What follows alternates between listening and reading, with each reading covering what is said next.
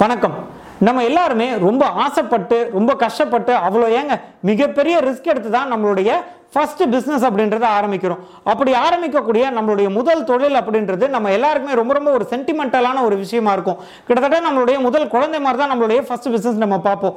அப்படி ஆரம்பிக்கக்கூடிய நம்மளுடைய சொந்த தொழில் அப்படின்றது தோல்வி அடைஞ்சிச்சு அப்படின்னா நம்மளுடைய பிஸ்னஸை க்ளோஸ் பண்ணக்கூடிய அந்த தருணம் அப்படின்றது மிகப்பெரிய ஒரு வழியை கொடுக்குங்க. இந்த சமயத்தில் நம்ம ஒரு சின்ன ஒரு ஃபேக்ட் ஒன்று பார்க்க வேண்டியிருக்கு.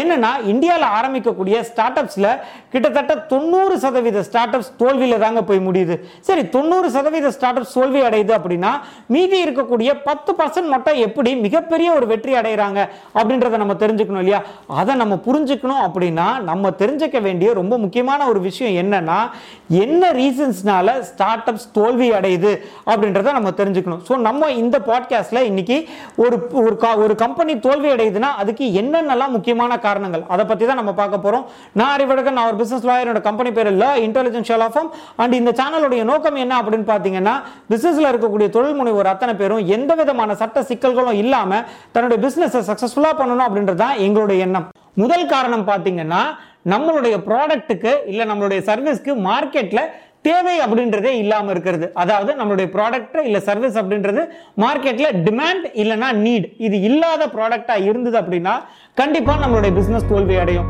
எப்பயுமே நம்ம ஒரு பிஸ்னஸ் ஆரம்பிக்கிறோம் அப்படின்றப்ப நம்மளுடைய ப்ராடக்ட்டோ சர்வீஸோ மார்க்கெட்டில் கண்டிப்பாக நல்லா சேல்ஸ் ஆகும். இல்லை அட்லீஸ்ட் படிப்படியாவது ஒரு பெரிய லெவலுக்கு நம்மளுடைய ப்ராடக்ட் ரீச் ஆகும் அப்படின்ற ஒரு எண்ணத்தோட தான் நம்ம வந்து பிஸ்னஸ் ஆரம்பிக்கிறோம். ஆனால் அந்த பிஸ்னஸ் அதாவது உங்களுடைய ப்ராடக்ட்டோ இல்லை சர்வீஸ்க்கோ மார்க்கெட்டில் தேவையே இல்லை. அது பத்தோட பதினொன்னா இருக்கக்கூடிய ஒரு ப்ராடக்டாக இருந்தது அப்படின்னா கண்டிப்பாக நம்மளுக்கு வந்து மார்க்கெட்டில் ஆல்ரெடி பெரிய காம்படிட்டர்ஸ் இருப்பாங்க. அதுக்கு இடையில நம்மளுடைய ப்ராடக்ட் டிசால்வ் ஆகிடும் ஸோ இந்த ஒரு காரணத்தினாலேயே பெரும்பாலான ஸ்டார்ட் அப்ஸ் க்ளோஸ் ஆகுதுங்க. ஸோ இந்த ஒரு ப்ராப்ளத்துக்கான சொல்யூஷன் என்ன அப்படின்னு பார்த்தீங்கன்னா நம்மளுடைய ப்ராடக்ட் அப்படின்றது கஸ்டமர்ஸ்க்கு ஏதாவது ஒரு பெயின் பாயிண்ட் இருக்கும் இல்லைங்களா? அந்த பெயின் பாயிண்ட் அதாவது கஸ்டமருடைய ப்ராப்ளத்துக்கான சொல்யூஷனாக நம்மளோட ப்ராப்ளம் நம்மளோட ப்ராடக்ட் இருக்குது அப்படின்னா கண்டிப்பாக நம்மளுடைய பிஸ்னஸ் சக்ஸஸ் ஆகும். ஒரு உதாரணத்தோடவே சொல்கிறேனே இங்கே நம்மளுடைய சென்னையில் வந்து பார்த்தீங்கன்னா நூற்றுக்கணக்கான ஹோட்டல்ஸ் இருக்குது ஆனால் ஒரு கஸ்டமரோட பெயின் பாயிண்ட் என்ன அப்படின்னா ஒரு ஹோட்டலுக்கு போனோம் அப்படின்னா வீட்டில் எல்லாரும் கிளம்பி ட்ரெஸ்ஸை போட்டு கார் எடுத்துக்கிட்டு இல்லை பைக் எடுத்துக்கிட்டு போய் ஹோட்டலில் வெயிட் பண்ணி அங்கே சாப்பிட்டுட்டு திரும்பி வரணும். கிட்டத்தட்ட ஒரு ரெண்டு மூணு மணி நேரம் ஆகும். அது மட்டும் இல்லாமல் கிளம்பி போகிறது வர்றது அதில் டயர்டாக இருக்கும். இல்லை ஆஃபீஸ் போயிட்டு வருவாங்க. வந்த உடனே பசங்க எல்லாம் ஹோட்டலுக்கு போவாங்களான்னு கேட்பாங்க. இது ஒரு பெரிய பெயின் பாயிண்ட் இல்லைங்களா? இந்த பெயின் பாயிண்ட் அட்ரஸ் பண்ண ஸ்விக்கி அப்படின்ற ஒரு கம்பெனி மிகப்பெரிய ஒரு நிறுவனமாக மாறுறதுக்கான காரணம் என்ன அப்படின்னா இந்த ஒரு பெயின் பாயிண்ட்டை அவங்க வந்து யூட்டிலைஸ் பண்ணிக்கிட்டாங்க. இந்த ப்ராப்ளத்துக்கான சொல்யூஷனாக அவங்க என்னன்னா வீட்டில் உட்காந்துக்கிட்டே நீங்கள் என்ன வேணாலும் ஆர்டர் பண்ணுங்க. நாங்கள் வந்து உங்களுக்கு டெலிவர் பண்ணுறோம் அப்படின்ற ஒரு கான்செப்ட் அந்த கஸ்டமருக்கு இருக்கக்கூடிய பெயின் பாயிண்ட் அட்ரஸ் பண்ணி தன்னோட பிஸ்னஸை லான்ச் பண்ணாங்க. இன்னைக்கு ஒரு மிகப்பெரிய நிறுவனமாக உயர்ந்துடுறாங்க. சின்ன லெவலில் ஒரு உதாரணம் சொல்லணும் அப்படின்னா ஒரு ஏரியாவில் ஃபுல்லாக நான் வெஜிடேரியன் ஹோட்டல் இருக்கும். அந்த இடத்துல ஒரு பியூர் வெஜ் ஹோட்டல் அப்படின்றது இருக்காது. அந்த ஏரியாவில் நீங்கள் ஒரு வெஜ் ஹோட்டல் போட்டிங்க அப்படின்னா வெஜிடேரியன் சாப்பிடக்கூடிய மக்கள் எல்லாரும் உங்களுடைய ஹோட்டலுக்கு வரதுக்கான வாய்ப்பு இருக்கும். ஸோ அந்த மாதிரி அந்த ஏரியாலையோ அந்த ஜியாகிரபிலையோ இல்லை பொதுவாக மக்களுக்கு இருக்கக்கூடிய பெயின் பாயிண்ட் என்னன்றதை அட்ரஸ் பண்ணி அதுக்கான சொல்யூஷனாக உங்களுடைய பிஸ்னஸோ உங்களோட ப்ராடக்ட்டோ உங்களுடைய சர்வீஸோ இருந்தது அப்படின்னா கண்டிப்பாக வெற்றி அடையும். இது ஒன்றுங்க அடுத்து ஸ்டார்ட் அப்கள் தோல்வி அடையிறதுக்கான இரண்டாவது காரணம் என்ன அப்படின்னு பார்த்தீங்கன்னா டீம் அதாவது உங்களுடைய ஆர்கனைசேஷன்ல ஒரு நல்ல டீம் நீங்க செட் பண்ணுங்க அப்படி இல்லாத பட்சத்துல உங்களுடைய நிறுவனம் தோல்வி அடையறதுக்கான அத்தனை சாத்தியக்கூறுகளும் இருக்கு. நீங்க வெற்றி அடைஞ்ச அத்தனை ஆண்டர்பனார்ஸ் கிட்டயுமே கேட்டீங்கன்னா உங்களுடைய வெற்றிக்கு என்ன காரணம்? உங்களோட ஆர்கனைசேஷன் இந்த அளவுக்கு சக்சஸ்ஃபுல்லா இருக்கே அதுக்கு என்ன காரணம் அப்படின்னு கேட்டீங்கன்னா அத்தனை பேர்கிட்ட இருந்தும் வரக்கூடிய காமனான ஒரு பதில் என்னவா இருக்கும் அப்படின்னா தங்க கிட்ட இருக்கக்கூடிய ஒர்க் ஃபோர்ஸ் ஸோ அந்த டீம் ரொம்ப ஸ்ட்ராங்கா இருந்ததுன்னா டெஃபினட்டா ஆர்கனைசேஷன் ஜெயிக்குங்க. ஆனா இன்னை வரைக்கும் நம்மளுடைய ஆண்டர்பனாஸ் கிட்ட இங்க தமிழ்நாட்டிலேயோ இல்ல இந்தியாலயோ இருக்கக்கூடிய ஆண்டர்பனாஸ்க்கு இருக்கக்கூடிய காமனான பிரச்சனை என்ன அப்படின்னா ஒர்க்மேன் ரீடென்ஷன் அதாவது தங்களுடைய நிறுவனத்தில் வேலை செய்பவர்களுடைய ரீடென்ஷன் அப்படின்றது ஒரு மிகப்பெரிய ப்ராப்ளமாக இருக்கும். இன்னைக்கு ஒருத்தங்களை அப்பாயிண்ட் பண்ணுவாங்க நாளைக்கே அவங்க விட்டுட்டு போயிடுவாங்க இவங்களுக்கு ட்ரைனிங் எல்லாம் கொடுத்து அத்தனையும் வீணாக போயிடும். எஃபெக்டிவான ஸ்டாஃப்ஸ் இருக்க மாட்டாங்க. என்கொயரிஸ் வந்தாலும் அதை மேனேஜ் பண்ணி அதை டெலிவர் பண்ணக்கூடிய அளவுக்கு கேப்பபிளான ஸ்டாஃப்ஸாக இருக்க மாட்டாங்க. ஸோ இது வந்து ஆர்கனைசேஷன் தோல்வியடைறதுக்கான மிகப்பெரிய காரணங்க. எப்பயுமே ஒரு ஆர்கனைசேஷனில் நீங்கள் ஒரு கோல் ஃபிக்ஸ் பண்ணியிருப்பீங்க நீங்கள் அந்த கோலை ஃபிக்ஸ் பண்ணாலும் அந்த கோலை எக்ஸிக்யூட் பண்ணி உங்களுக்கு வெற்றியை தேடி தர வர்றது உங்களுடைய டீம் தான். எப்படி வந்து ஒரு கிரிக்கெட்டா இருக்கட்டும் இல்லை ஒரு ஹாக்கியா இருக்கட்டும் ஒரு ஃபுட்பாலா இருக்கட்டும் அதுல அத்தனை பேரும் எஃபெக்டிவான ஒரு மக்களாக இருந்தால் தான் அந்த டீம் ஜெயிக்கும். அதே மாதிரி தாங்க நம்மளோட ஆர்கனைசேஷனும் இந்த ஆர்கனைசேஷன் ஜெயிக்கணும் அப்படின்னா இதுல இருக்கக்கூடிய டீம் மெம்பர்ஸ் அத்தனை பேரும் எஃபெக்டிவான மெம்பர்ஸாக இருக்கணும். ஸோ பெரும்பாலும் நிறுவனங்கள் தோல்வி அடையறதுக்கான அடுத்த காரணம் அப்படின்னு பார்த்தீங்கன்னா நல்ல டீம் இல்லை அமையறது ஸோ இதை எப்படி சரிப்படுத்துறது அப்படின்னு பார்த்தீங்கன்னா ஒன்று முக்கியமான விஷயம் அந்த இன்டர்வியூ ப்ராசஸ்ல இருந்து ஆரம்பிக்கணுங்க. எப்பயுமே ஒரு இன்டர்வியூ ப்ராசஸ் அப்படின்றது எதை பேஸ் பண்ணி இருக்கணும் அப்படின்னு பார்த்தீங்கன்னா அந்த கேண்டிடேட்டை செலெக்ஷன் பண்ணக்கூடிய ப்ராசஸ் ஆட்டிடியூடை பேஸ் பண்ணி இருக்கணும். அதாவது அந்த கேண்டிடேட்டு நல்ல ஆட்டிடியூடோட இருக்காங்களா? இன்னைக்கு நாங்கள் இன்னைக்கு வரைக்கும் நம்மளுடைய செலெக்ஷன் ப்ராசஸ் எப்படி இருக்கும்னா அவங்க டிகிரி டிப்ளமா எதையும் பார்க்க மாட்டோம். ஆட்டிடியூட் கரெக்டாக இருக்கா? உள்ளே அனுப்புங்க. அதுக்கப்புறம் மீதி எல்லாம் பார்த்துக்கலாம். ட்ரைனிங்ஸ் அடுத்தது. ஒரு ஸ்டாஃபை வந்து நம்ம அப்பாயிண்ட் பண்ணுறோம் அப்படின்னா அவங்களுக்கு பர்ஃபெக்டான ட்ரைனிங் அப்படின்றது ரெகுலர் பேசிஸில் வாரத்துக்கு ஒரு தடவை மாதத்துக்கு அட்லீஸ்ட் நாலஞ்சு தடவை அந்த டீமுக்கு வந்து நம்ம கன்சிஸ்டண்டாக ட்ரைனிங் அப்படின்றது ப்ரொவைட் பண்ணிக்கிட்டே இருக்கணும். அது வந்து நம்ம எப்படி கஸ்டமர்ஸை ஹேண்டில் பண்ணுறது எப்படி வந்து அவங்களுடைய பர்சனல் க்ரோத்துக்கான ட்ரைனிங் எல்லாமே நம்ம வந்து செட் ஆஃப் ட்ரைனிங்ஸ் கொடுத்துக்கிட்டே இருக்கணுங்க. இந்த ரெண்டு விஷயமும் இருந்ததுன்னா போகிறோம் அதே மாதிரி அவங்களுக்கு இந்த ஆர்கனைசேஷனில் கெரியர் க்ரோத் இருக்குது அப்படின்றத நம்பிட்டாங்க அப்படின்னா டெஃபினட்டாக உங்களுடைய டீம் வந்து உங்களுடைய ஆர்கனைசேஷனுடைய சக்ஸஸ்க்கு மிகப்பெரிய ஒரு உறுதுணையா இருப்பாங்க. இது ரெண்டாவது விஷயம். அடுத்து மூணாவது ஒரு ஸ்டார்ட் அப் தோல்வி அடையறதுக்கான முக்கியமான காரணங்கள்ல மூணாவது காரணம் அப்படின்னு பார்த்தீங்கன்னா காம்படிஷன் மார்க்கெட்ல எப்பயுமேங்க இப்போ இருக்கக்கூடிய காலகட்டத்துல எந்த ஃபீல்டு அப்படின்னு எடுத்தாலும் காம்படிஷன் அப்படின்றது இருந்துக்கிட்டே தான் இருக்கும். அதுவும் வந்து பார்த்தீங்கன்னா மிகப்பெரிய நிறுவனங்களை நம்ம எதிர்த்து மார்க்கெட்டில் நம்மளுடைய ப்ராடக்ட்டை லான்ச் பண்ணும்பொழுது கண்டிப்பாக நம்மளுடைய மார்க்கெட்டில் சேல்ஸ் நம்மளோட ப்ராடக்ட் சேல்ஸ் ஆகிறதுக்கு கொஞ்ச நாள் எடுக்கும். ஆனால் பெரும்பாலான ஸ்டார்ட் அப் இங்கே என்ன பண்ணுறாங்க அப்படின்னா இந்த காம்படிஷனை பார்த்து இதில் சர்வைவ் ஆக முடியுமா அப்படின்னு ஒரு சந்தேகத்தினாலேயே தங்களுடைய பிஸ்னஸை கிவ் அப் பண்ணிடுறாங்க. ஸோ இந்த ஒரு பேஷன்ஸ் இல்லாததுனால இந்த ஒரு பொறுமை இல்லாததுனாலேயே நம்ம வந்து நம்மளுடைய ஸ்டார்ட் அப்புகள் நிறைய ஸ்டார்ட் அப்புகள் தோல்வி அடைகிறதுக்கு முக்கியமான காரணமாக இருக்குங்க.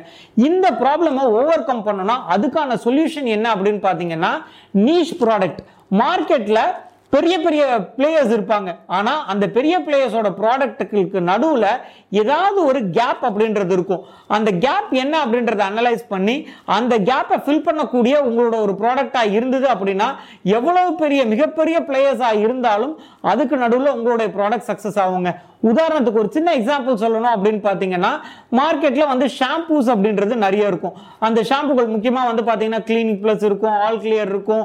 ஸோ இந்த மாதிரி நிறைய ஷாம்புகள் இருக்குது இதில் இதுக்கு இடையில நம்ம மெடிக்கேர் அப்படின்னு ஒரு ஷாம்புங்க இது வந்து பார்த்தீங்கன்னா தலையில் இருக்கக்கூடிய பேன்களை க்ளீன் பண்ணுறதுக்கான ஷாம்பு ஸோ இது வந்து பார்த்தீங்கன்னா எவ்வளோ பெரிய மிகப்பெரிய பிளேயர்ஸாக இருந்தாலும் இந்த சின்ன செக்மெண்ட்டுக்கு அவங்க வரமாட்டாங்க. பெயின்கள் இருந்தால் தான் அந்த ஷாம்புவை யூஸ் பண்ணோம் அப்படின்ற மாதிரியான ஒரு சின்ன செக்மெண்ட் ஸோ அதில் இந்த கம்பெனி தன்னுடைய ப்ராடக்டை லான்ச் பண்ணி ரொம்ப சீக்கிரமாக அவங்க இந்த இந்த மாதிரியான ஒரு ப்ராப்ளம் இருக்குன்னா இந்த ப்ராடக்ட் அப்ரோச் பண்ணலாம் அப்படின்ற மாதிரி ஒரு நீஷ் ப்ராடக்ட் உங்களால் ஐடென்டிஃபை பண்ண முடிஞ்சது அப்படின்னா கண்டிப்பாக உங்களுடைய பிஸ்னஸ் அப்படின்றது எவ்வளோ பெரிய காம்படிஷன் இருந்தாலும் அதுக்கு இடையில இருக்கக்கூடிய சின்ன கேப் அதை வந்து யாரும் பெரிய பிளேயர்ஸ் ஐடென்டிஃபை பண்ண மாட்டாங்க. அந்த இடையில நீங்கள் அந்த இடைப்பட்ட கேப்பில் உங்களுடைய பிஸ்னஸை நீங்கள் வேற லெவலுக்கு எடுத்துகிட்டு போயிட முடியுங்க. இதுதான் இந்த காம்படிஷன் அப்படின்றத ஓவர் கம் பண்ணுறதுக்கான சொல்யூஷன் உங்களுடைய ப்ராடக்ட் ஒரு நீஷ் ப்ராடக்டாக இருக்கணும். அடுத்து ஒரு ஸ்டார்ட் அப் தோல்வி அடையறதுக்கான நாலாவது காரணம் என்ன அப்படின்னு பார்த்தீங்கன்னா சரியான மார்க்கெட்டிங் ஸ்ட்ராட்டஜி இல்லாமல் போகிறதுங்க எல்லா பிசினஸ் ஓனர்ஸுக்குமே தேவையான முக்கியமான ஒரு ஸ்கில் என்ன அப்படின்னு பார்த்தீங்கன்னா மார்க்கெட்டிங் அதுக்கு அடுத்தது சேல்ஸ் ஆனால் பெரும்பாலான ஆண்டர்பனர்ஸ் இந்த மார்க்கெட்டிங் அண்ட் சேல்ஸ்னாலே ஏதோ ஒரு வேண்டாத விரோதி மாதிரி பார்க்குறாங்க. எங்களுக்கு மார்க்கெட்டிங்லாம் வராதுங்க. மார்க்கெட்டிங் சேல்ஸ்லாம் எனக்கு பிடிக்காதுன்ற அளவுக்கு நிறைய ஆண்டர்பனர்ஸ் நான் நாள்தோறும் பார்த்துட்டு இருக்கேன். எப்பயுமே ஒரு ஒரு பிஸ்னஸ் ஜெயிக்கணும் அப்படின்னா ஒரு ப்ராடக்ட் வந்து ஒரு மோசமான ப்ராடக்டாக இருந்தால் கூட பரவாயில்லைங்க. நல்ல ஒரு பிஸ்னஸ் ஸ்ட்ராட்டஜி இருந்ததுன்னா போகிறோம் ஈஸியாக அந்த ப்ராடக்ட் ஜெயிச்சிரும். அதுவே ஒரு நல்ல ப்ராடக்டாக வச்சுருப்பீங்க. மார்க்கெட்டில் தேவையான ஒரு ப்ராடக்டாக இருக்கும். ரொம்ப குவாலிட்டியில் டாப்பாக இருக்கும். ஆனால் அந்த ப்ராடக்ட் தோல்வி அடையும். எதுக்காக அப்படின்னு பார்த்தீங்கன்னா ப்ராப்பரான மார்க்கெட்டிங் ஸ்ட்ராட்டஜி இல்லாததுனால. ஸோ இந்த மார்க்கெட்டிங் அப்படின்றது ரொம்ப பெரிய கம்பசூத்திரம்லாம் கிடையாதுங்க. மார்க்கெட்டிங் அப்படின்றது ஒரு நாலு லெவலில் நடக்கும். ஒன்று வந்து பார்த்தீங்கன்னா உங்களுடைய ப்ராடக்ட் என்ன அப்படின்றத நீங்கள் ரொம்ப கிளியராக நீங்கள் முதல்ல அண்டர்ஸ்டாண்ட் பண்ணிக்கணும். ரெண்டாவது நிலை அப்படின்றது வந்து பார்த்தீங்கன்னா உங்களுடைய டார்கெட்டட் ஆடியன்ஸ் யாரு அப்படின்றத நீங்கள் வந்து தெரிஞ்சுக்கணும். மூணாவது அந்த டார்கெட்டட் ஆடியன்ஸ்க்கு எந்த மீடியம் மூலயமா நீங்கள் உங்களுடைய ப்ராடக்டை தெரியப்படுத்துறது. நாலாவது வந்து பார்த்தீங்கன்னா கன்வர்ஷன் அதாவது அந்த ஆடியன்ஸ்க்கு உங்களோட ப்ராடக்ட் போய் ரீச் ஆகுது. அந்த வாங்க வைக்கக்கூடிய அந்த க்ளோசிங் பாயிண்ட் என்ன? எப்படி வாங்க வைக்கிறது?